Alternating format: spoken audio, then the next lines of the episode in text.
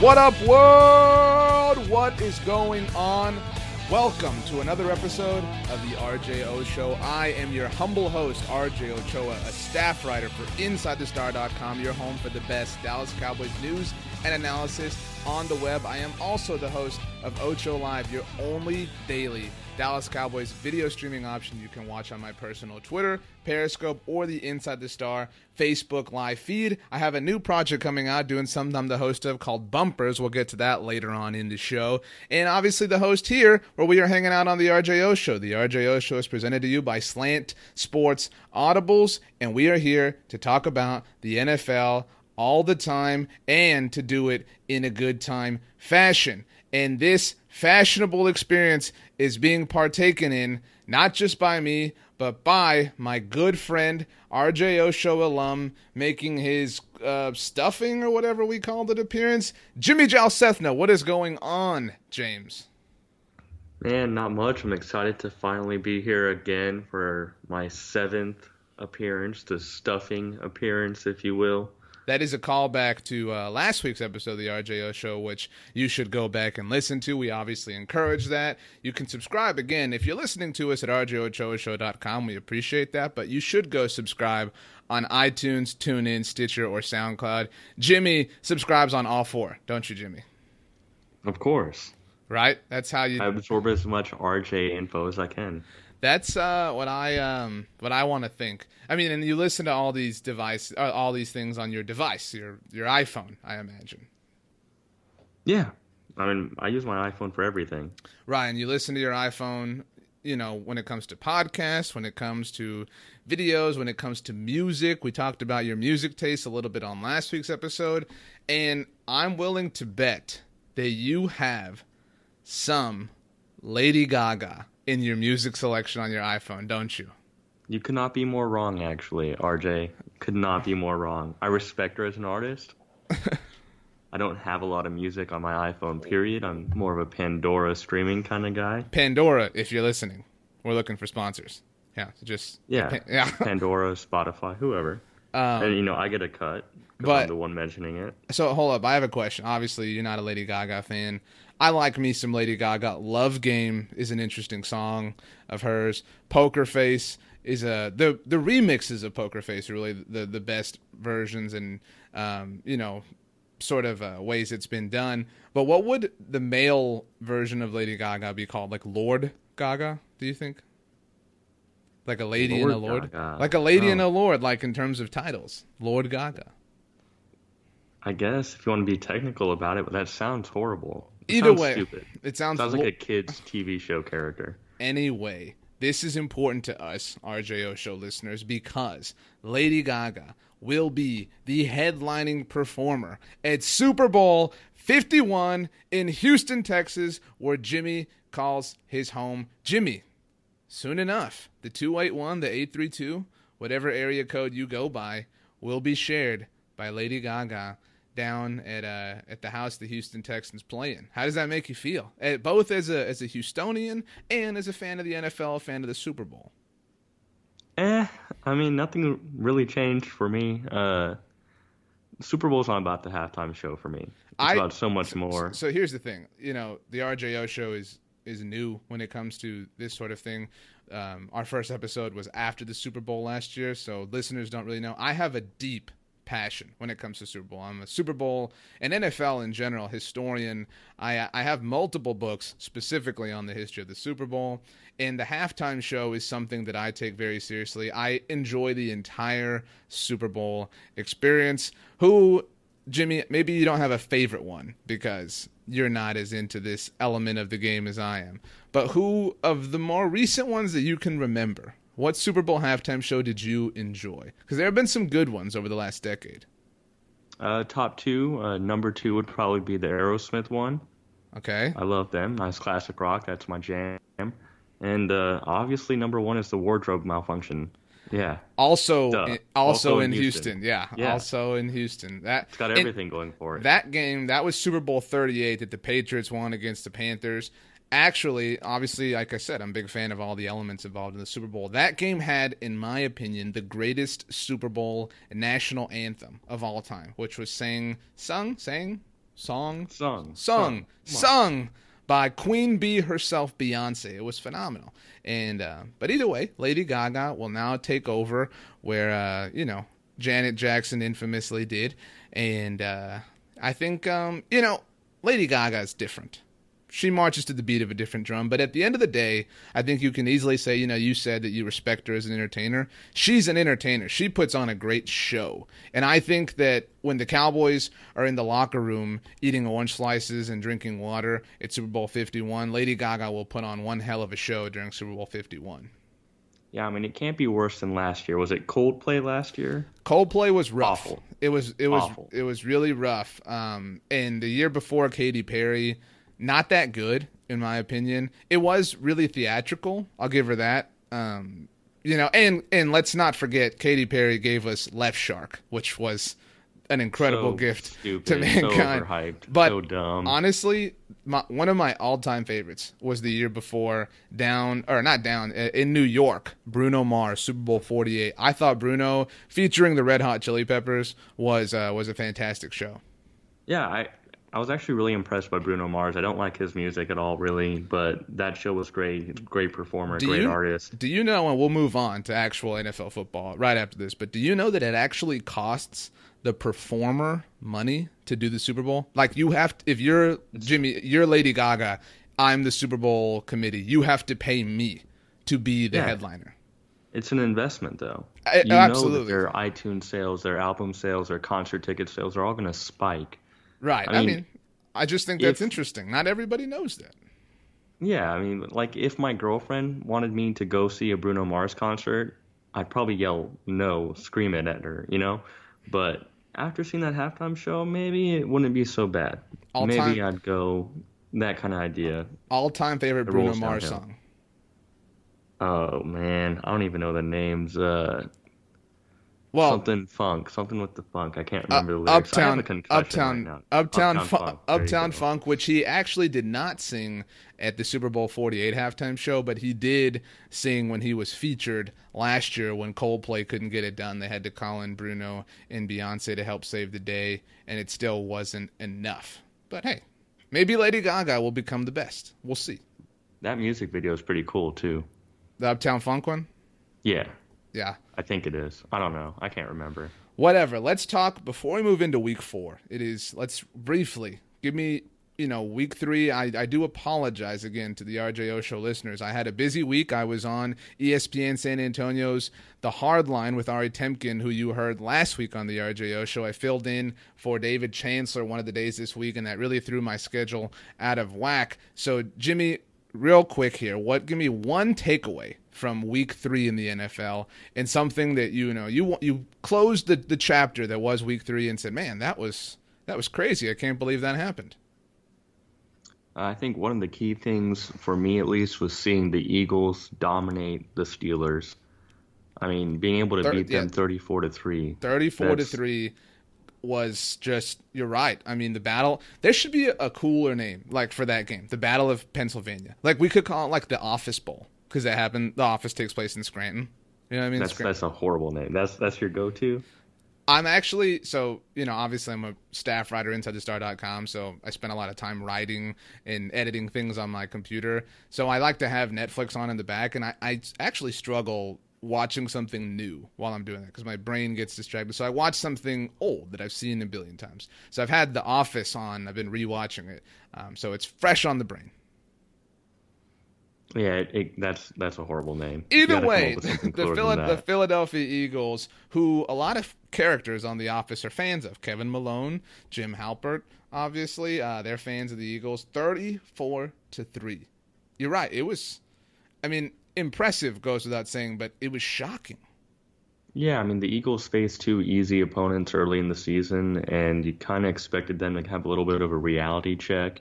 You expected Carson Wentz to kind of come down to earth a little bit, but no, he lit it up. The Eagles lit it up, and their defense very underrated. They're for real. This team's interesting. you know, our Cowboys Nation account that is associated with Inside the Star, the guy who runs it, his name is Mike, he had been talking about all offseason how Jim Schwartz heading to Philadelphia to be their defensive coordinator was the most underrated, un, sort of untalked about move of the NFL in terms of coaching moves and things like that. And you don't think of underrated, untalked about things when it comes to the Eagles. The Eagles are a big team nationally. But Jim Schwartz, you're right, Jimmy, has got them playing – just I mean, and the, the, Eagles already when the year began, the Giants have been impressive. The Eagles have the best defense in the NFC East, and now they're under the tutelage of Jim Schwartz. They have by far, again, despite what the Giants have done, they do look impressive as well. They have by far the best defensive line. Fletcher Cox is scary. I mean, as a Cowboys fan, I'm terrified of Fletcher Cox. The Eagles look good. I believe still that the Steelers have the best offense in the NFL. Now we'll be moving to week four in a second, but Le'Veon Bell is back. And, you know, to be totally fair, he didn't play that game. But to shut them down and hold them to three points, my God, it was terrifying. Yeah, it was really, really surprising to me, too. Um, Eagles are for real. They're a playoff contender right now, and I think they may be the uh, favorite in the NFC East. Right now, I think through three weeks, it's hard to disagree with that. Carson Wentz had his first 300 yard game. He looks anything and everything like a franchise quarterback. Howie Roseman, I think at this point, you know, I've been saying, and spoiler alert on my surprise, that, that Mike Zimmer is coach of the year. I think Howie Roseman is executive of the year so far right now. The way he completely got the Eagles out of the mess that Chip Kelly buried them in, the way he finangled everything to get Carson Wentz in there. Carson Wentz looks incredible. Although I, I still contest that he at all does not look like a Philadelphia Eagle. He just looks too nice. Carson looks looks so nice and so just filled with joy. I just can't buy that he's an Eagle. But man, he looks so good. Maybe by the end of the season when he's had a couple teeth knocked out and yeah. a black eye or two. Exactly. Yeah. Exactly. But yeah, then he'll look like a real Philly guy. Um, yeah, he's been great. Um, just having that defense to give you the ball and just not turning the ball over, it's going to make your team be so much more successful. So, right now, whatever they're cooking, I'm eating it. It's great. Respect. Respect. All right. Well, you're eating that.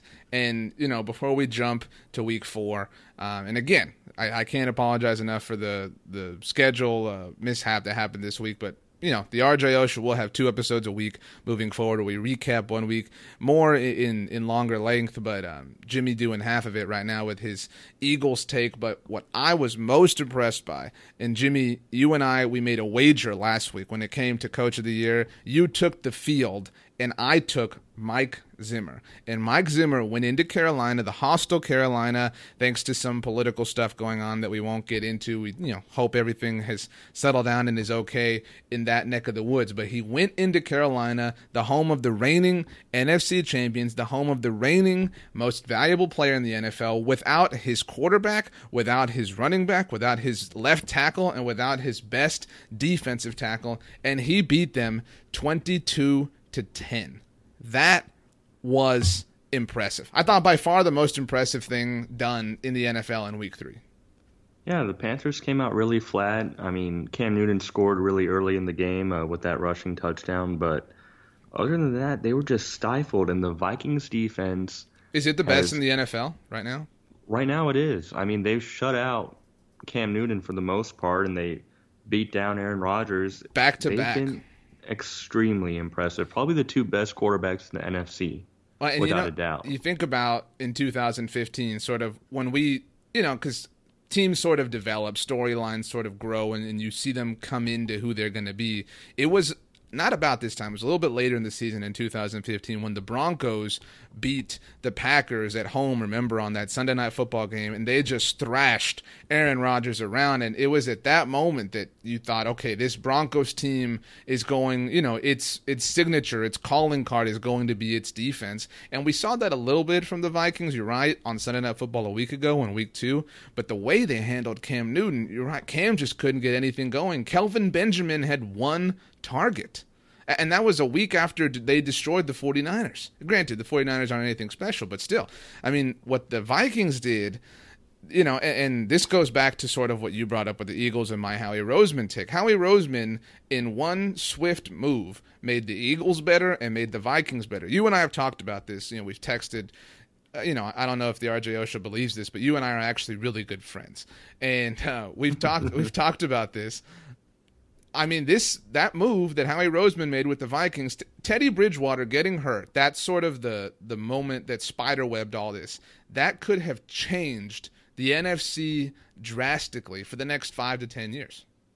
Well, adding on to that, how often do you see a trade where it seems like both parties won?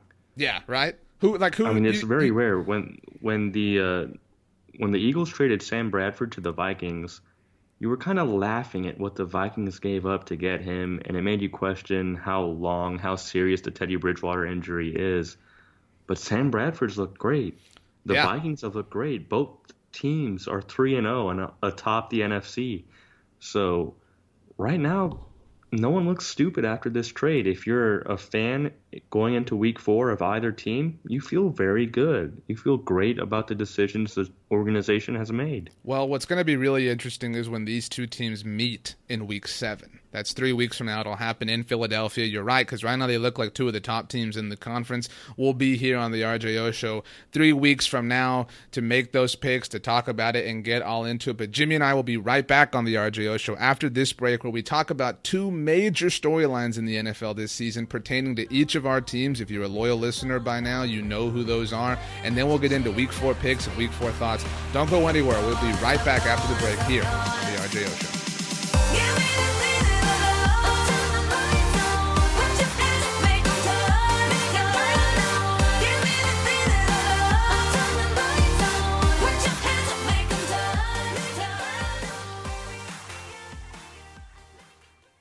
Cowboys Nation, what is going on? We are one game away from being done with the first quarter of our 2016 Dallas Cowboys season. I know that sounds crazy, but it is the truth. And if you are the truth, you have been checking out InsideTheStar.com, your home for the best Dallas Cowboys news and analysis on the web to be totally and completely caught up as the first quarter has gone on. Inside the Star is your home for the best breakdowns, game recaps, bold predictions, anything and everything pertaining to the world of America's team. Myself and my fellow staff members and other writers and contributors at Inside the Star, we have you covered. At Inside the Star, we are the voices of a nation. You are that nation, and we take that very seriously. We live to serve you. Check out InsideTheStar.com for the best Dallas Cowboys news analysis on the web. You can follow us on Twitter at Inside the Star DC or at Cowboys Nation. You can like us on Facebook. Just search for Inside the Star, or you can follow us on Snapchat, Instagram, or Google Plus. And let's get back to this episode of the RJO Show. Don't believe me, just watch. Welcome back to the RJO Show. It is me, RJ Ochoa, my friend Jimmy Jal Sethna, and Bruno Mars bringing us back to have a, have a good time talking about the National Football League. Jimmy, you talked about in segment one how you're, you know, Bruno's grown on you. How, uh, how you doing with this Uptown Funk? Uh, this is my favorite song of his, which, you know, it's not saying too much, but I like it. It's catchy. If it's on the radio and I don't have control of the radio, I'm not going to hate myself. Well, that's good. That's that's a big step for me. That's good. I'm proud of you. The RJO show is proud of you. Now, Jimmy, we also talked about Lady Gaga. She will be performing Super Bowl 51's halftime show in Houston. Houston is your hometown, it is your city. You rep the 281 slash 832. And in doing so, you are as loyal of a fan there is of the Houston Texans. Now, the Houston Texans are 2 and 1 a week ago, as you and I record this, were coming off their first loss. It was an embarrassing loss, and uh, things were really low for the Texans, as low as they had been throughout the young 2016 season. But things got dramatically lower earlier this week. So why don't you, uh, you know, have a seat on on the RJO show couch and, and tell us your problems. Tell us what happened, Jimmy. So on Tuesday, it came out that JJ Watt has re-injured his back. So JJ, and that that's a that's important. That's a big deal to you. To me, oh, it's the city, to the to the NFL as a whole, to opposing offenses. Right. This is huge. Um, you know, he had back surgery three months prior to the season starting. They weren't sure if he was, if he was going to be ready to start the season. He did. He played uh, week one against the Bears, week two against Kansas City, and then week three against the Patriots. But three the games, game, three three games in 15 days. Right. So, and two games in five days. Right. Because the Patriots were played on Thursday night. So, a lot of criticism from fans about him rushing back or the coaching staff putting him out there. So, wait, you know, just. But, just just to sort of stretch this point out though, JJ Watt now on injured reserve with this injury. He's right. he's now had surgery and it is you know very likely that he will not play at all for the remainder of the 2016 season. Right. And a lot of people at this point want that. They want him to sit out the entire year, recover his back, all other injuries.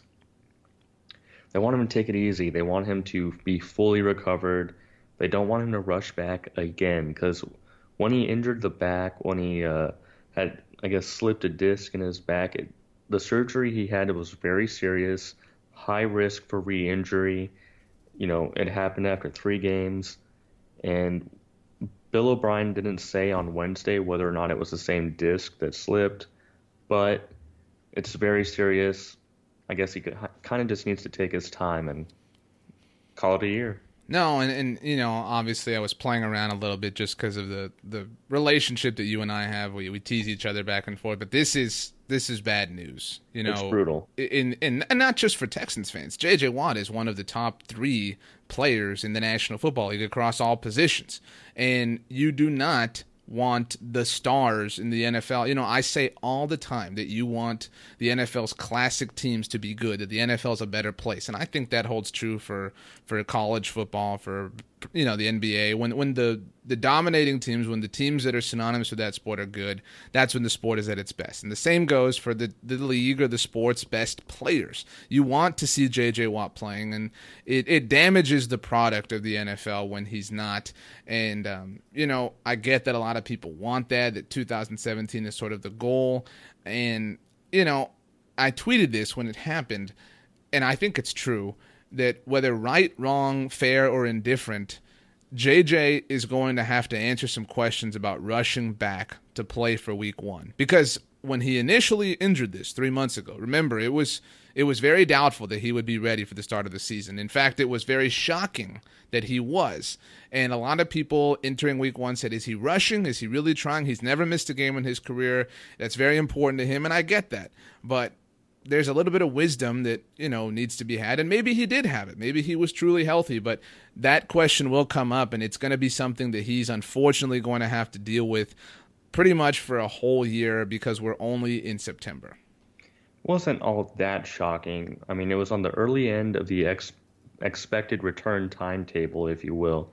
So it was within that range on the earlier side of it but you'll never be able to tell. Like i said this surgery initially was very high risk, very high risk of a re-injury. So hard to say what caused what. I've heard people say it's because of his off season, about the intense training he does with kind of unnecessary workouts like the box jumps and things like that. And the tire flips. I mean, the guy's a beast. Yeah. Yeah. And you know, I've heard some people even complain about the commercials he does because for those of you that don't know, like if you're shooting a Reebok commercial for a shoe and stuff, they're having you do these kind of odd box jumps or whatever for like 10 hours straight and just retake after retake after retake. So even that can be hard on the body. And I've heard people just ranting about all sorts of things that, and trying to assign blame to JJ. It's not anything you want to blame anyone for. It's just someone getting injured.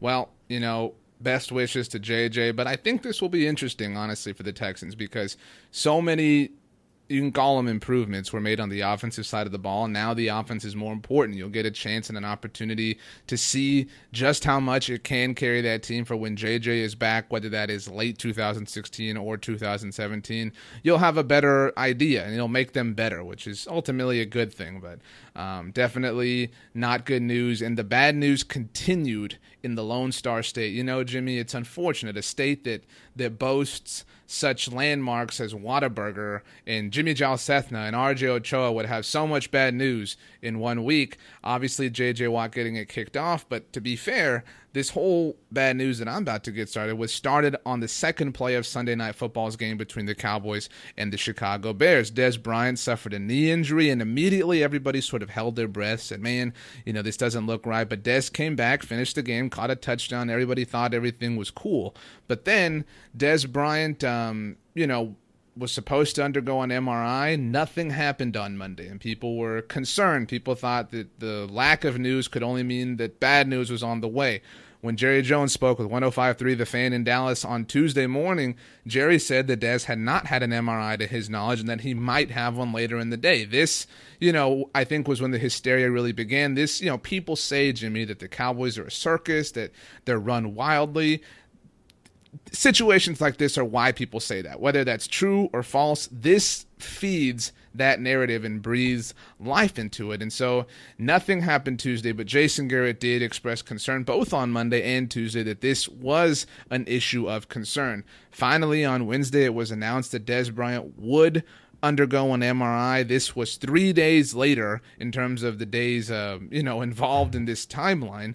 And Bryant undergoes an MRI, and during a conference call with the San Francisco media that Jason Garrett was doing, that was when it was unveiled that he that Dez has a hairline fracture in his knee, and that he could miss you know, days or weeks, which to me, again, I am hashtag not a doctor, but I don't understand how those time frames can be so close together. Jason Garrett did meet with the media on Wednesday to talk about this, and on Thursday morning in his daily press conference was grilled very harshly by the Dallas media, who were obviously upset by the fact that he, you know, let this news out to the San Francisco media first, and in that process revealed that Dez Bryant intentionally dodged the Cowboys on both Monday and Tuesday meetings that he had to attend and scheduled MRIs because Dez Bryant was afraid.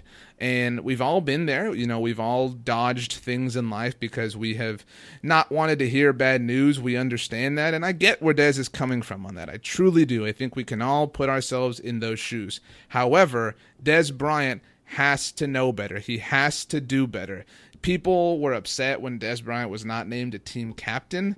This is why. This is not a move indicative of leadership. This is a move that is indicative of a little bit of immaturity, albeit, you know, a move that we can kind of understand.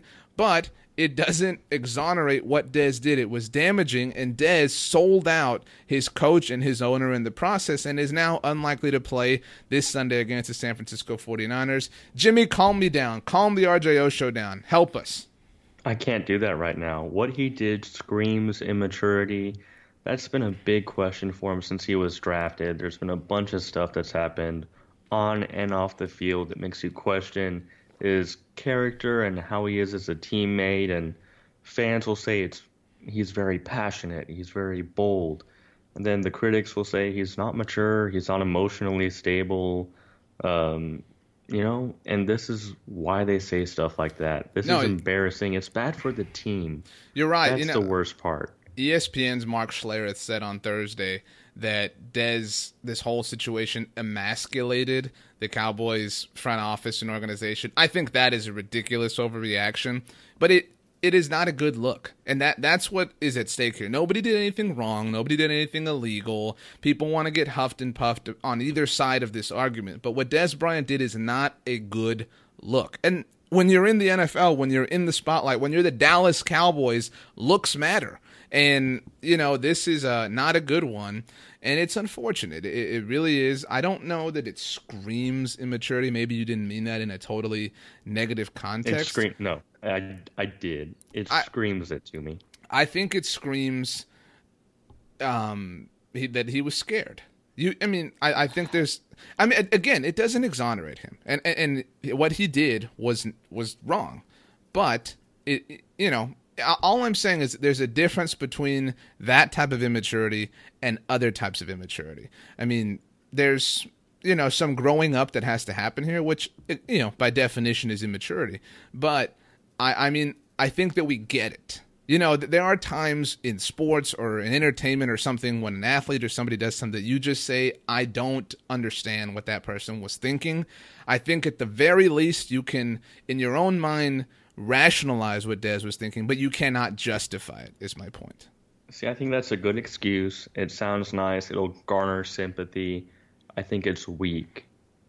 It's not him lying to his parents about his grades on his report card. This is something that affected the team, affected the organization, Yeah, no. affected the preparation And it to win this week. and it made you know this is a, a dramatic sort of hypothetical but what if hypothetically whatever Dez had had wrong required five days of treatment and then he would be good to go. Hypothetically.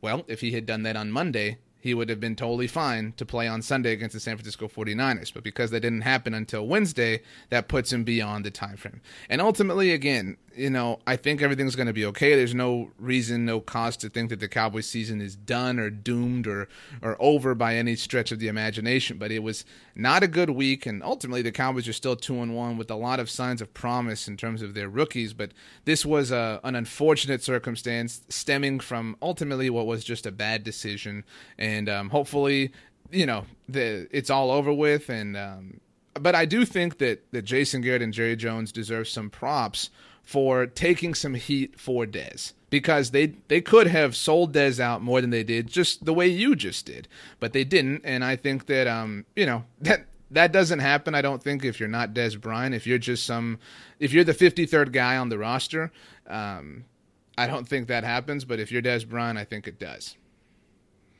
Uh, yeah, I guess that's fair. Um, you know, if I'm a part of that organization, I'm not going to take that shot at Dez. I'm not going to be as vocal about what I'm really feeling because at the end of the day, he'd be a teammate.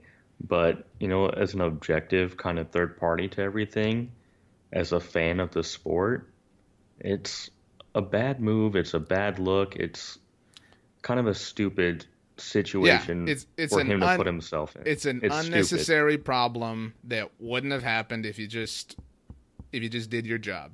If he gets an MRI on Monday, Everything's cool. everyone's Yeah. saying, "Man, I can't believe he played with a hairline fracture." Yeah, and and he, instead and he did yeah. well. And instead, this becomes the narrative. You're Yeah, right. The You're right. narrative could have been Dez is such a tough guy. He wants it. Instead, Now, now, it's it's, it's Dez is stupid, immature. immature Dez. Yeah, and Well- which you've heard before. The final sort of major storyline in the NFL came out on Thursday. Josh Gordon, the troubled wide receiver out of Baylor, going to the Cleveland Browns in the supplemental draft, which is a rare thing.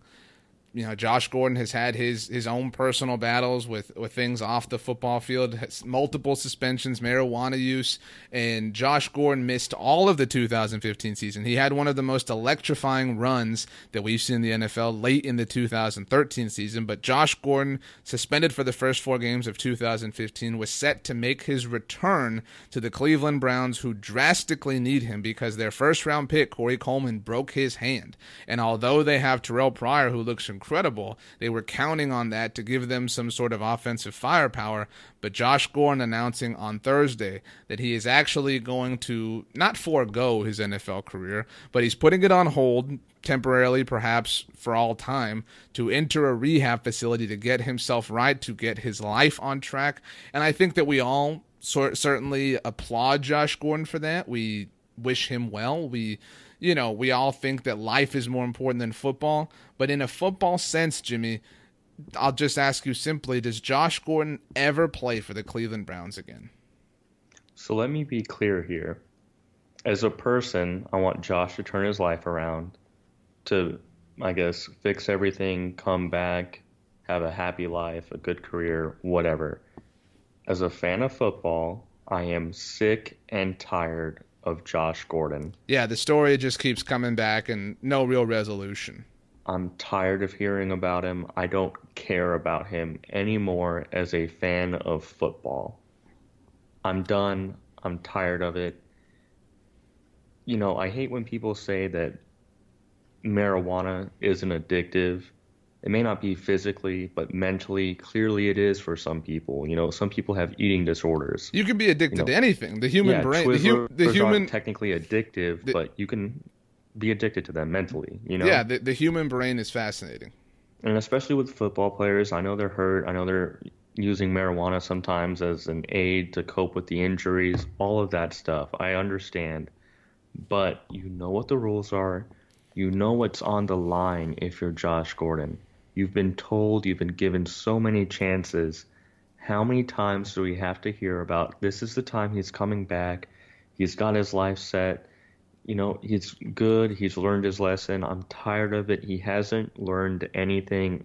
Get him well, out of let's hold up. Let's I don't wanna let's be let's be clear here. Josh Gordon, to our knowledge, to everyone's knowledge, has not broken any, um, you know, any drug violations. He hasn't tested positive or anything. But this He's move, not checking thi- into rehab if he hasn't. That's if he that- doesn't know well, that he's going to fail a drug test. I mean, that's an I assumption. it. That's an I assumption. know, but, come on, but let's speak, be real here. on the RJO show, we speak objectively and out of data, and there's no data that inconclusively proves that Josh Gordon has failed a drug test. If he if that word comes out, then you know we'll have that discussion. But at this point, this move is being made directly as a result of Josh's own intentions and desires. And um, but you're right, the NFL side of things, the Josh Gordon, the football player, uh, is a storyline that has been discussed at nauseum.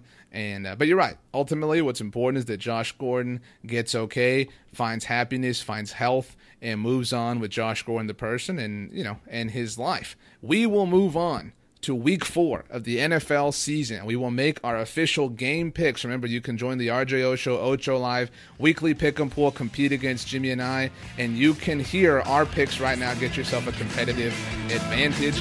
We will be right back after this break here, the RJO Show.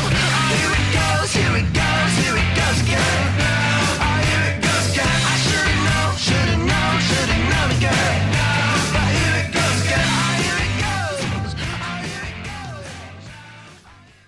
What up, world?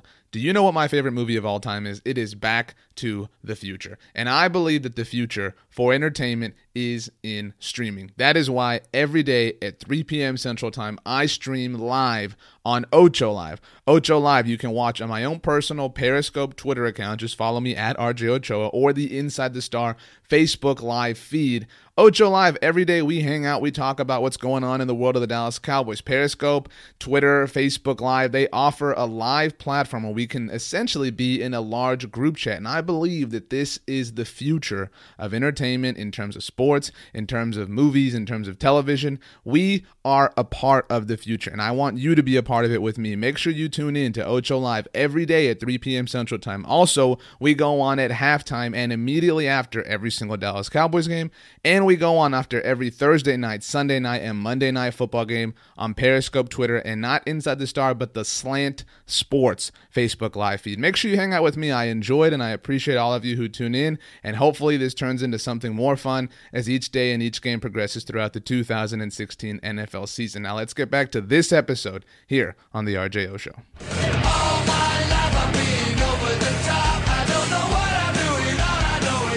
Welcome back RJO Show. RJ Ochoa here, your humble host, guiding you through this tour. Please keep all hands and feet wherever you want them. Flash photography is allowed. Do whatever you want here on the RJO Show. We are all about life, liberty, and the pursuit of NFL happiness. I am here with Jimmy Jal Sethna, my good friend. Jimmy, how are you doing? I'm doing all right, man. Been better. It's been a sad week for football, for the Texans specifically. It's been tough. Well, I hate to break it to you, Jimmy, but nobody cares because right now we are picking Week Four of the of the 2016 NFL Harsh. season. We Harsh. are ready. Let's move on. Let's get inspired. Let's get optimistic, and let's get full of happiness. James, are you ready to pick Week Numero Cuatro? I just want to be happy again. Okay, let's do it. Well, as we record this, we'll give you a peek behind the curtain here on the RJO show. The Miami Dolphins and the Cincinnati Bengals just played what might have been the most boring NFL game we've ever seen. If we're being totally honest, the Bengals won 22 to 7. Jimmy, you'll have to take my word for this. I picked the Bengals. What did you pick before this yeah, I picked the? Bengals. I mean, yeah, this game was horrible. This is what people mean when they say Thursday night games are boring. Dolphins suck. Their offense sucks. I don't know what it is anymore. I don't know if it's the blocking. I don't know if it's the coaching. I don't know if it's Ryan Tannehill. It's all bad. It's all boring. It's all bland. You know, I That's just I talked. say. I just talked about the game on Ocho Live, which you should all be watching and hanging out with me on. And somebody said that the Dolphins are a bottom three team in the NFL. It's really hard to disagree with that at this point. They're one and three. They're one win coming in overtime, thanks to some missed field goals by the other team. The other team being who is maybe one of the other bottom three teams in the NFL, the Cleveland Browns. You think your life sucks, Jimmy, as a Texans fan. You're two and one. You could be a Dolphins fan. Things could be very, very very much worse. By the way, if there's not a group, if we've got some Dolphins uh, loyalists listening to the RJO show, if there is not a group of Dolphins fans known as the Doll fans, you are failing as a fandom, in my opinion. I'm sure that's the name of their fan base.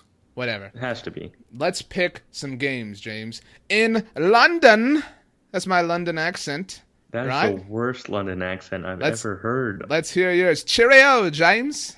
I don't want to do it right now, but that, The that Indianapolis. Colts will be taking Oh, on God. the Jacksonville Jaguars. I bet you didn't know that's how the Brits say Jaguars, James. No, no, Jaguars. I promise you, we we had Dan Turner here on the show a few months ago. Dan Turner, favorite British person of the RJO show, and he told us that that is how English people say Jaguars. They say the Jacksonville Jaguars. No, that's how Dan Turner says it. Well, Trust Dan me. Turner speaks for a country, and I believe him. He's our ambassador over there. We have an embassy, an RJO show embassy in London that Dan Turner heads for us. Well, he needs to work on his English and his enunciation. Anyway, the Indianapolis Colts and the Jacksonville Jaguars are who the London Knights have to feast their eyes on as the 2016 be- season begins for them. Jimmy, you're an AFC South savant. Who do you have in this game? Easily, it's the Colts. I don't believe in the Jags. I think they've been all hype, and they've actually not even lived up to even half of that. They're going to go 0 and 4. Give me the Colts all day. I feel so bad for the Jaguars. Honestly. I mean, like just from a human standpoint, because you're right, Jimmy, and you and I we've had many a conversation about this, and I will say here on the RJO show for your own happiness that you seemingly were right. The Jaguars were really just all hype. They they haven't lived up to one modicum of that hype. Not even one fraction of it. It's really been disappointing. Albeit they, you know, I think week one was their peak because it was, hey, they they barely lost to the Packers, you know, and, and it all just really has gone downhill from here. The Colts haven't necessarily been impressive either, barely scraping out a win at home last week against the Chargers, but still, I think that right now the biggest sense of hindrance on the Jaguars is Blake Bortles. And when it comes down to the quarterbacks here, Andrew Luck hasn't been his dominant self for some time, but still, he's better than Blake Bortles. Give me the Colts, James. Yeah, me too. You said that already. Yeah, Cool. I'm agreeing again. All right, let's do it. Back to America. And speaking of America, the New England Patriots, who are not America's team. People think that. If you argue that, you are somebody who does not like to do smart things. They, Jimmy, amazingly, are 3 and 0 in the absence of Tom Brady.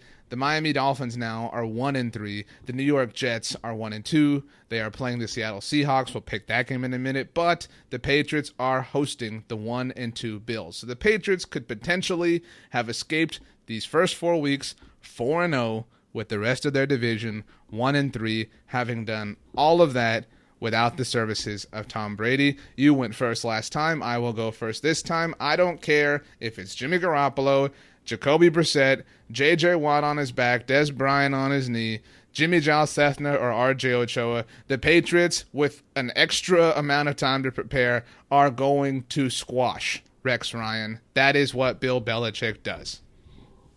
I think Rex Ryan coaches his guys up a lot this week. I think they still lose, but I think it's closer than we may expect. Give me a score then. 17-13. That's embarrassing on behalf of the Jimmy Sethna Corporation. Why? 17 points. You think the Patriots are going to score? Yeah, So you think I told that, you. I think Rex Ryan coaches his guys up so you think that the Patriots. you think your team threw up a goose egg against the Patriots, but you think that the Bills can throw up 13 points. Yeah, I mean, I think the Texans had a horrible, horrible game where everything went wrong. I think Rex Ryan, you know, he can get two field goals and a touchdown. I don't think it's that ridiculous. Well, we're in lockstep so far. We have both taken the Colts and the Patriots. Let's move on. The Atlanta Falcons coming off their Monday Night Football win in the Superdome in almost the 10 year anniversary of the dome coming in New Orleans, host the Carolina Panthers. A divisional matchup. Last year, Jimmy, this was the lone game that the Panthers lost in the regular season in Atlanta. That being said, the Panthers are a very good football team. It is your turn, sir, to pick first. Who do you have here?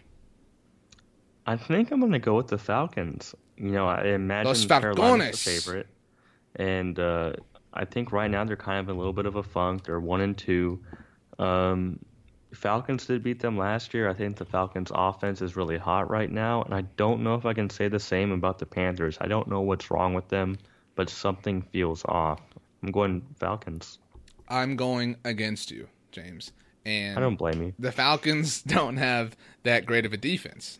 The Falcons No, it's horrible. It's, it's horrible. Quite horrible. So Yeah. this is the game that I think Carolina sort of, you know, like when you mow the yard and you have to press that little button to like rev the engine up before you like pull the cord. You know what I'm talking about? I've been mowing my yard the wrong way the entire time. I have no idea what you're talking about. Well, hopefully somebody out there does. And um, that is what this game is for the Panthers. This is their press the button game to get the, the gasoline flowing, and they're just going to pull the cord and turn the engine on. I think the Panthers squash the Falcons. I know I already said squash once on this show, literally the pick before this, but I'm going to do it again. The Panthers squash the Falcons. I don't even know if my lawnmower has a button. Well, you know, we'll we'll do this. Look, you live in Houston. We've been over that. When Lady Gaga shows up for Super Bowl Fifty One for the halftime show, we'll have her check out your lawn, make sure you're doing it right, and uh, you know all that jazz. How's that sound? If I knew more of her songs, I would make some kind of pun right now, just for the record. Um, I know a lot of them, and I don't think I could. But I'm wittier. I don't think so. But I hey, do. that's cool. You're wrong. Have a Twitter poll. Yeah, we'll see. Okay, let's move on. The Washington Redskins coming off their first win of the season in New York. Really impressive. They beat the New York Giants. Not as bad as that field goal kicking that beat Odell Beckham Jr. and his pride, but still, they pulled it off. It was impressive. They are hosting these Cleveland Browns, who we have had fun at the expense of on this episode of the RJO show. It is my turn to go first, and this, as I proclaimed it on today's episode of Ocho Live, is my upset of the week. I have got the Cleveland Browns. I am feeling it. Browns Nation, stand up. James. Yeah, we're gonna disagree again. I'm going Redskins pretty handily. Uh, I'd probably go like 24 to 13. Does Terrell Pryor at least do it again in terms of diversity? Does he still catch and run and throw? Does do we see that again? Maybe, but not with much success. Not with much success. Uh, you know, I don't think he's gonna. I think now that teams know that the Browns are gonna try to be cute with him, the game plan for it, they'll take him out. If Terrell Pryor has over, let's say, 150 total yards, passing, rushing, receiving, what will you do? Will you tweet out? Will you tweet out an apology to Browns Nation as a result of this episode of the RJO show? Sure, but the 150 yards combined has to be pretty spread out. It can't be like 130 receiving yards and, And then- 10 pass okay. yards and you know one rush for eight yards or whatever. Like, no, it's got to be legit. Browns Nation, Jimmy Jal Sethna is putting his uh, his tweet where his mouth is. So respect. Yeah. All right, let's move on. The Chicago Bears, who might be the worst team, not just in the NFL, but in the world, host the Detroit Lions, who I think are kind of sneaky. The Detroit Lions this year. I'm not ready to write them off this season. Jimmy, you are up first again, good sir. Give me the Lions. The Bears look horrible. I don't know what's going on with them. I don't know if John Fox is going to even be the coach next year. Uh, everything's bad with them right now. They're completely demoralized. Give me anyone against the Browns or against the Bears right now, including the Browns. Well, I will take the Lions as well. Do you think that the phrase "bad news Bears" has ever been used to describe the, the Chicago Bears when they've been having like a down season or something? I'm sure it's used as often as Houston. We have a problem anytime anything goes wrong in Houston. Oh, I Yeah. where's where's that from? I've never heard that before. Yeah, I know. All right, let's move on. We both have the Lions, not the East Dillon Lions, which I was discussing with a few friends on Twitter the other day. I don't think you've seen Friday Night Lights, Jimmy, but the East Dillon days, really when that show was, um, I don't want to say unwatchable, but when you were doing it out of loyalty as opposed to, you know, passion. I just watched the movie, and I will name my son Booby. Well, cool enough. The Baltimore Ravens, probably the weakest 3 0 team.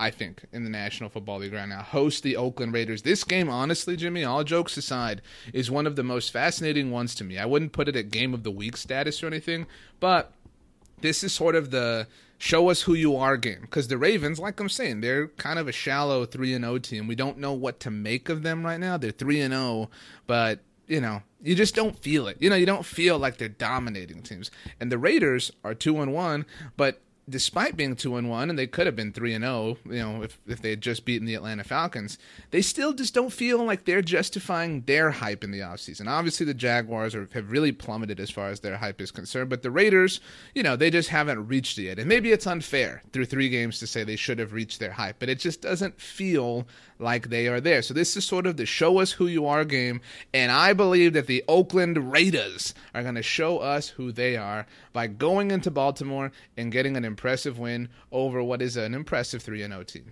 James? Yeah, this game means so much to the Raiders in terms of showing that you've taken that next step.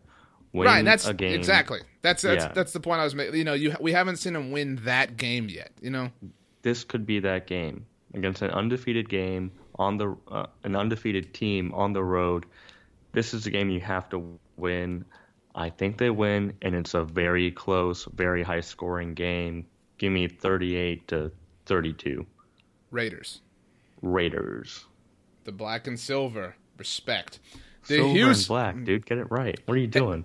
Look, Jimmy, Amy Trask has been on this show. We'll refer to it however we want. The Princess of Darkness said we can do whatever we want.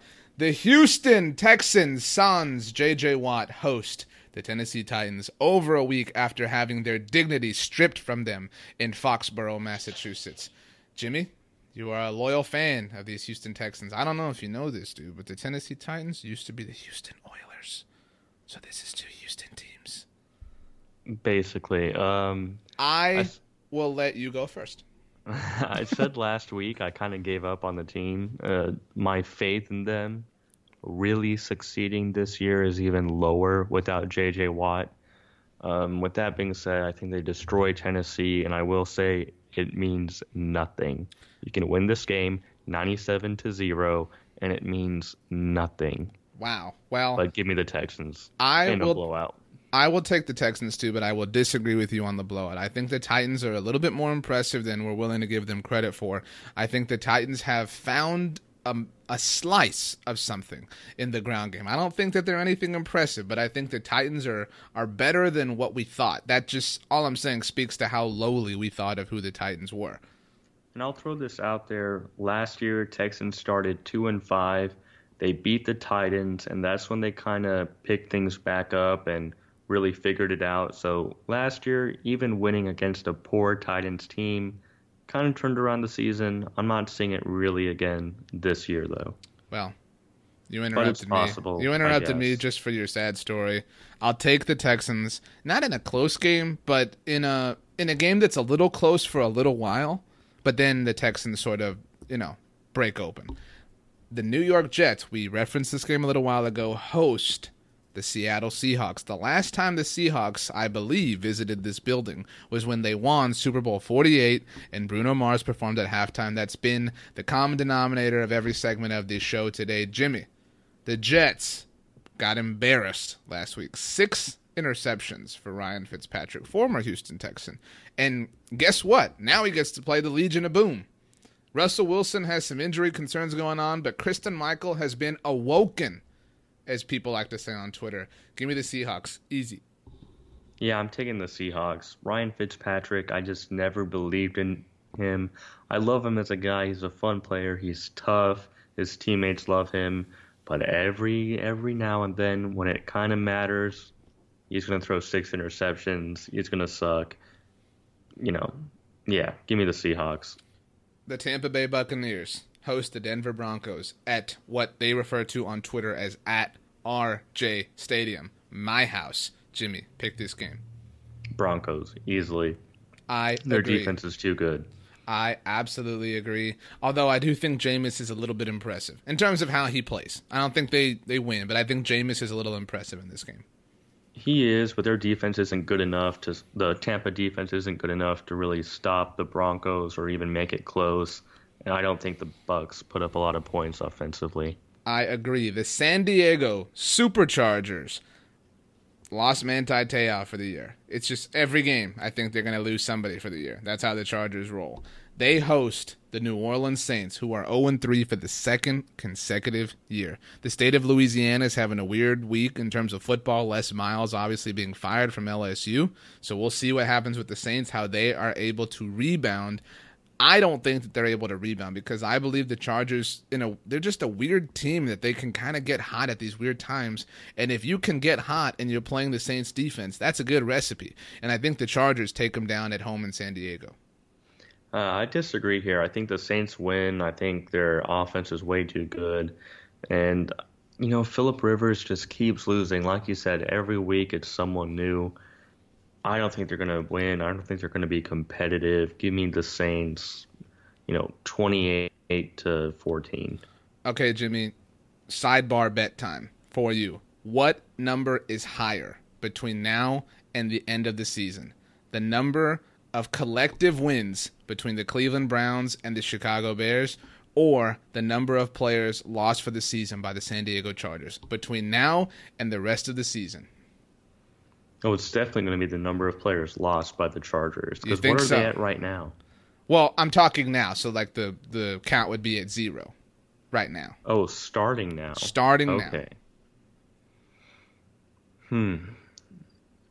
I'd have to look at the Bears and Browns schedule, but uh, I gotta assume it's close to five combined between the two of them. So, yeah, just the way things are going for the Chargers, uh, give me that.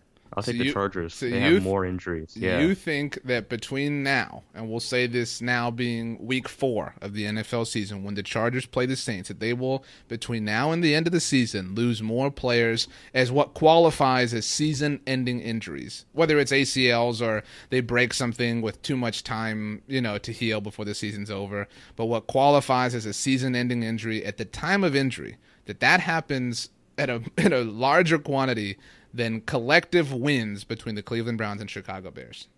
yeah, and you can even count the first Browns win.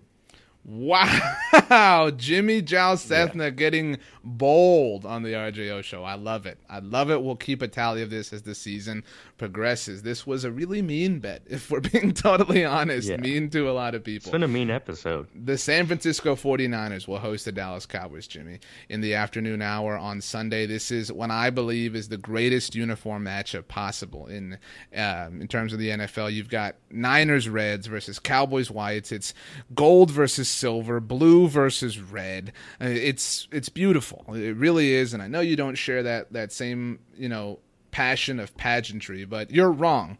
And um, I'll let you go first because this is my team. Obviously, Dallas Cowboys without Dez Bryant, very likely to be without Tyron Smith. We'll see what happens with Doug Free. They are without La'el Collins and possibly without Orlando Scandrick. But Blaine Gabbert is the quarterback for the 49ers. James, choose. Uh, I think the Cowboys win. I think Dak looks good another week. Uh, you know, he did have that comment saying no matter if Dez is on the field or not, he's going to go through his reads, and not having Dez isn't going to make a difference, really. I mean, obviously, Dez Bryant's a difference maker on the field, but I like the sentiment of what Dak was saying. I think he spreads the ball out quite nicely again. No turnovers. Give me the Cowboys. Maybe in a low scoring game, but I'll take them 17 7. Well, I have already said on Ocho Live this week that I have the Dallas Cowboys winning this game. I have not said my score prediction. I did say it on Cowboys Cast with my friend Bobby Bell. You can go listen to that. Uh, I encourage you to. It's a great Cowboys podcast. But my score prediction, James, I agree with you. It's a little bit of a low scoring effort. I think Dan Bailey gets back on track. Missed a field goal, really weird thing. I don't know how, but that was somehow Terrence Williams' fault last week that Dan Bailey missed a field goal. Either way, I think the Cowboys win this one 23 to 16. They're 3 and 1 on the season and I think that Garrett at that point gets a little bit of props for getting to three and one despite everything going on around him and the Dez hoopla that went on this week. And then they run into a little bit of, of trouble against the Bengals and Packers in back to back weeks. But we'll deal with that when we get there next week on the RJO show when you make your Ocho appearance. Am I right? Yeah, man. We got to do something special for the Ocho appearance. Let's move on to a team that you hold in very special regard the Los Angeles Rams visit their division rival Arizona Cardinals. The Cardinals, shockingly, last week lost to the Buffalo Bills. I think that took both of us by surprise. The Rams actually are the current division leaders in the NFC West. They're two and one. The Rams, this is a true statement, as we stand today, have twice as many wins as the Arizona Cardinals. The Rams obviously beat the Seattle Seahawks in Los Angeles at the Coliseum, Jimmy, two weeks ago this is the kind of game that Jeff Fisher, I don't want to say the kind of game he wins, but the kind of game he gets up for. I do think it'll be competitive. And so we're about to pick it. I'll go first. I think the Cardinals still win because I don't think that Bruce Arians is the type of coach whose team goes one and three. That just doesn't make sense. Um, but I think that the Cardinals maybe win it in a last second attempt, maybe a last second field goal. I think that Jeff Fisher's Rams compete in this game not because they're a good football team, but because that's just what Jeff Fisher does. See, I'm going to take the Cardinals, but I think it's going to be a butt whooping. Like, I don't know what it is about the Rams, but I hate them so much right now. I just, they don't pass the eye test. What I'm seeing when I look at them is not what the results are. And I don't see a two and one team. I don't see a competitive football team that's got twice as many wins as the Cardinals. I think they come back down to earth. Cardinals win easily. Uh, I don't even know if the Rams score a touchdown this game. Well, Give you me- you said last week that they would not score; they would continue their their touchdownless streak, and they they proved you wrong. well, every once in a while, I'll be wrong, just to make everyone else feel better about themselves. Before we It's move, like a before we move on to the primetime games, Jimmy, pretend for a moment that you're a Los Angeles Rams fan. That means Ugh. that that means that your excitement is a, just a little bit less than right now because you're a Texans fan. You're feeling down, but you're a Los Angeles Rams fan. How does it feel watching Carson Wentz and Dak Prescott succeed to the degree that they are with Jared Goff on the bench? And is that all at all um, softened or relaxed by the notion or the fact, I should say, that your team is two and one, with one win being against the Seahawks? So it should be relaxed because of where your team is right now. Um, you got a leg up against probably the best team in the division in the Seahawks. And from what uh, I've heard from a lot of Rams fans, they want Goff to be sitting right now because that offensive line is so bad. You're putting a lamb out to slaughter if you put Jared Goff in the starting lineup.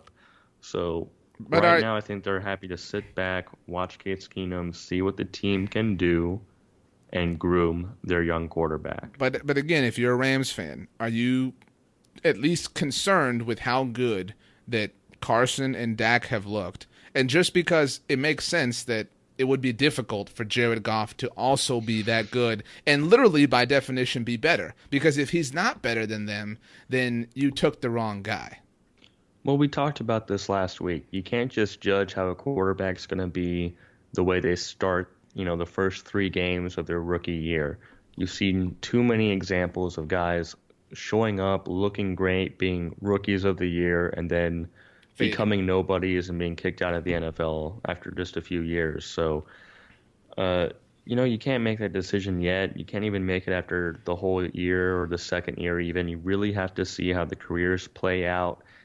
And even then, Carson Wentz kind of almost unanimously was considered the number two quarterback in the draft. You can't hate yourself too, too much for that.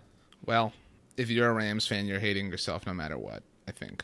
But hey, And not you if get- you're two and one. You get to live in Los yet. you get to live in Los Angeles, and that's a good thing. The final two games, the primetime games, Sunday night football without Chris Michelle and Carrie Underwood. The Pittsburgh Steelers hosting the Kansas City Chiefs. I think this has potential to be one of the best games that we've seen so far this season. These are two AFC top dogs, two AFC powerhouses, and the teams that I picked on the RJO show a few weeks ago to be in the AFC championship game. This is the return of Le'Veon Bell. This is a chance for the Steelers to really rebound in the national eye after that embarrassment that was last week. And I think that they do. I don't think they blow away the Chiefs because the Chiefs are a good football team, but I think the Steelers get this win and impress their fans out in Pittsburgh on Sunday night. Yeah, I'm going to take the Steelers as well. I think Le'Veon Bell has a coming out party, and you know they still have DeAngelo Williams backing him up. That one-two punch, it's going to be vicious. And just when you think you have it figured out, Antonio Brown, he's going to be catching bombs. Give me the Steelers 28 to 17. The final game of the week, Jimmy. The Minnesota Vikings back, you know, twice in three weeks. Primetime games at home. You get a new stadium. That's what happens to you. Teams that want to be on primetime, learn that lesson. Go build a new billion dollar stadium. It's that easy. Build a billion dollar stadium and you get primetime games. Minnesota Vikings are undefeated, hosting the New York Giants. This is an interesting game. The New York Giants coming off their first loss of the season, and Odell Beckham Jr. coming off of a really bad look in terms of how he handled it. Whether you agree with that or not, I mean, he was a bit of a bad sport in that loss to the Redskins. Jimmy. Yeah, I mean, that's the immaturity we've talked about with some of these receivers. Right, It looks exactly. so dumb. He It looks does. moronic. and and Odell seems to get that way when he's flustered, when he's played aggressively, when he's played physically, when kicking nets get in his way. Now, you know, if that's the type of player you are, you do not want to be running into the Minnesota Vikings defense because they are incredible. Jimmy, you can go first here in our last game. The New York Giants on Monday Night Football visiting the Minnesota Vikings. Who wins this game? I actually take the Giants. I think, you know, the lack of Adrian Peterson, I think Sam Bradford takes a step backwards. Uh, you know, the front D line for the Giants, they're pretty good. They played very well. They lived up to the big contract. So I think Sam Bradford finally starts to struggle some. Uh, he's got no run help, and I think the Giants are able to overcome that defense. Give me the Giants. I think you're right that that the Giants will fluster Sam Bradford. I think this is probably the worst performance we're going to see of Sam Bradford in 2016. Granted, this will be the third, but I mean, at the end of the day, I easily believe that the Vikings are a better football team than the Redskins, who beat the Giants in in New York. And the fact that this is in Minnesota, the Giants are the ones who have to travel. Eli Manning has not played well historically against the Vikings. I think that Mike Zimmer is going to dial up some fancy stuff and he's going to find a way to win a close game because that's what Mike Zimmer does. He finds a way to get the hard things done and impresses everybody in the process. Skol Vikings, James. Skol Vikings. See, on the flip side of that, I think it's typical Giants. You show up and you play amazingly against a good squad. The Giants are known to lose the games they're supposed to win easily. It's kind of their MO. Well, we will see what happens, and we will be back next week on the RJO show to break it all down for you, and then we'll be back later in the week to preview week five. That's how we do it, Jimmy, on the RJO show. It's a lot of fun, isn't it? I'm having fun. Like I said, this is the highlight of my week and makes me feel happy in sad, sad times. Well, that's what we want to do, not just for you, but for the RJO show listener. We want to bring you happiness, peace, joy, prosperity, and, uh, you know, if we can, a few laughs along the way. This has been a fun ride. Hopefully, you agree with all of my picks and none of Jimmy's. And uh, hopefully, you have yourself a great weekend and enjoy week four of the National Football League season. It's amazing that when this is over, some of our teams, most of our teams, unless you're an Eagles or a Packers fan, will have completed the first quarter of the season. It's amazing that it's flown by that quickly. Until next time, when we're back breaking it all down, we'll know all the answers to all these questions. We will see you. Catch me on Ocho Live. Check out InsideTheStar.com. And as always, go Cowboys. And peace out!